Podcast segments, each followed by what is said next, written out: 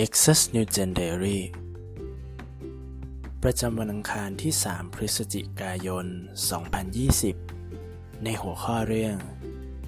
การสำแดงพระเจ้าและความสัตย์ซื่อของพระองค์ ใน 2 โครินบทที่ 1 ข้อ 12 ถึง 22 นี่เป็นสิ่งที่เราอวด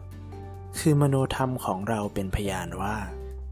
เราประพฤติตัวในโลกด้วยความบริสุทธิ์ใจ และด้วยความจริงใจที่มาจากพระเจ้า ไม่ใช่ประพฤติโดยปัญญาของมนุษย์ แต่โดยพระคุณของพระเจ้า และต่อพวกท่าน เราประพฤติยิ่งกว่านั้นเสียอีก เพราะว่าเราไม่ได้เขียนเรื่องอื่นถึงท่าน นอกจากเรื่องที่พวกท่านสามารถอ่านและเข้าใจได้ ข้าพเจ้าหวังว่า พวกท่านจะเข้าใจเราเป็นอย่างดี เหมือนที่ท่านเข้าใจบ้างแล้ว คือในวันของพระเยซูองค์พระผู้เป็นเจ้าของเรา พวกท่านจะภูมิใจในเราเช่นเดียวกับที่เราจะภูมิใจในท่าน และด้วยความแน่ใจในเรื่องนี้ ข้าพเจ้าจึงอยากไปเยี่ยมพวกท่านก่อนเพื่อน เพื่อท่านจะได้รับพรสองเท่าข้าพเจ้าจะแวะเยี่ยมพวกท่านระหว่างที่เดินทางไปยังแคว้นมาซิโดเนีย และเมื่อกลับจากแคว้นมาซิโดเนีย ก็จะแวะเยี่ยมพวกท่านอีก แล้วขอท่านอุปการะข้าพเจ้าให้เดินทางต่อไปยังแคว้นยูเดีย เมื่อข้าพเจ้าตั้งใจเช่นนี้ ข้าพเจ้าทำด้วยความโลเลหรือ และข้าพเจ้าวางแผนตามอย่างที่มนุษย์ที่จะพูดว่า ใช่ หรือไม่ใช่ แบบส่งๆหรือ พระเจ้าทรงสัตย์จริงอย่างไรคำของเราที่กล่าวกับพวกท่านก็ไม่ใช่เป็นคำรับ หรือปฏิเสธแบบส่งๆอย่างนั้น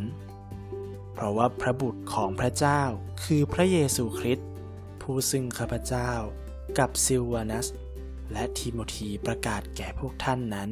ไม่ใช่จริง หรือไม่จริงแบบส่งๆแต่ในพระองค์ทุกอย่างล้วนแต่เป็นจริง เพราะว่าพระสัญญาต่างๆของพระเจ้า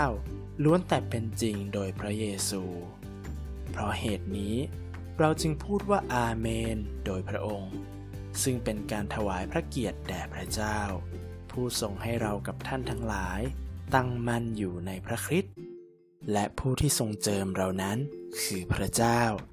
และพระองค์ทรงประทับตราเรา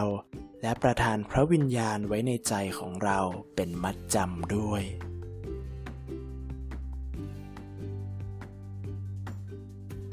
ข้อสังเกต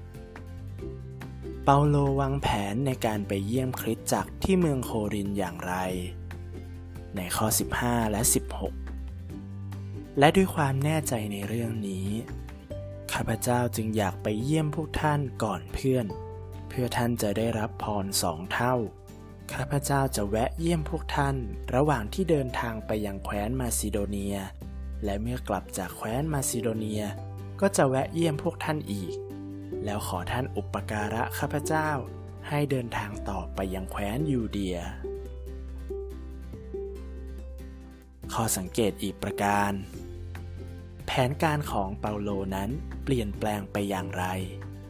และท่านได้กล่าวถึงพระลักษณะของพระเจ้าว่าอย่างไร ในข้อ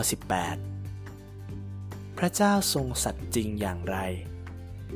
คำของเราที่กล่าวกับพวกท่าน ก็ไม่ใช่เป็นคำรับ หรือปฏิเสธแบบส่งๆอย่างนั้น การตีความทำไมเปาโลจึงพูดถึงความสัตย์จริงของพระเจ้า เมื่อท่านกล่าวถึงการเปลี่ยนแผนการเดินทาง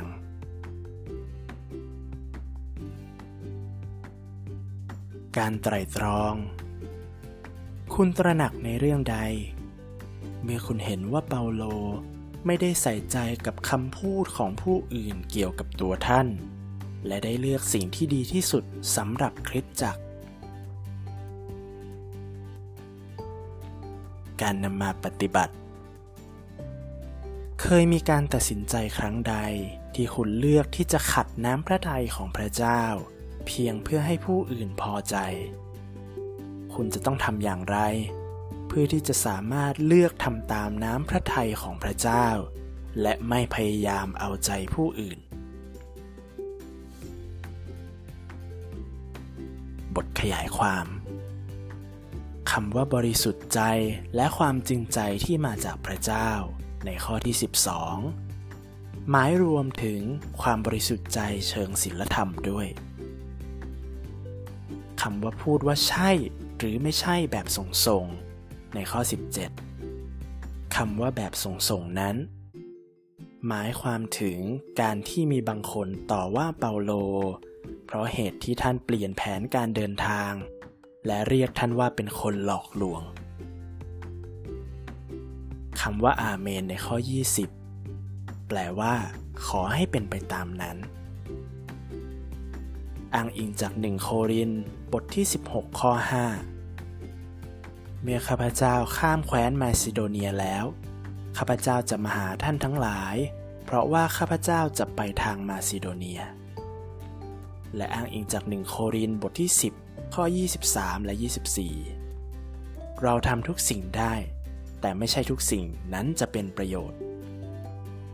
ในหนึ่งโครินบทที่ 6 ข้อ 12 เราทำทุกสิ่งได้ แต่ไม่ใช่ทุกสิ่งที่ทำนั้นทำให้เจริญขึ้น และในข้อ 24 อย่าให้ใครเห็นแก่ประโยชน์ส่วนตัว แต่จงเห็นแก่ประโยชน์ของคนอื่นๆ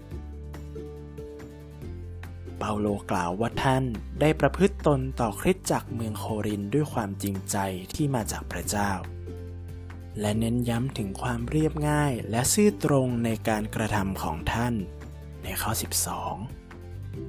ท่านปรารถนาที่จะอวดถึงพี่น้องที่คริสตจักเมืองโคริน ในวันที่พระเยซูคริสต์จะเสด็จกลับมาด้วยในข้อ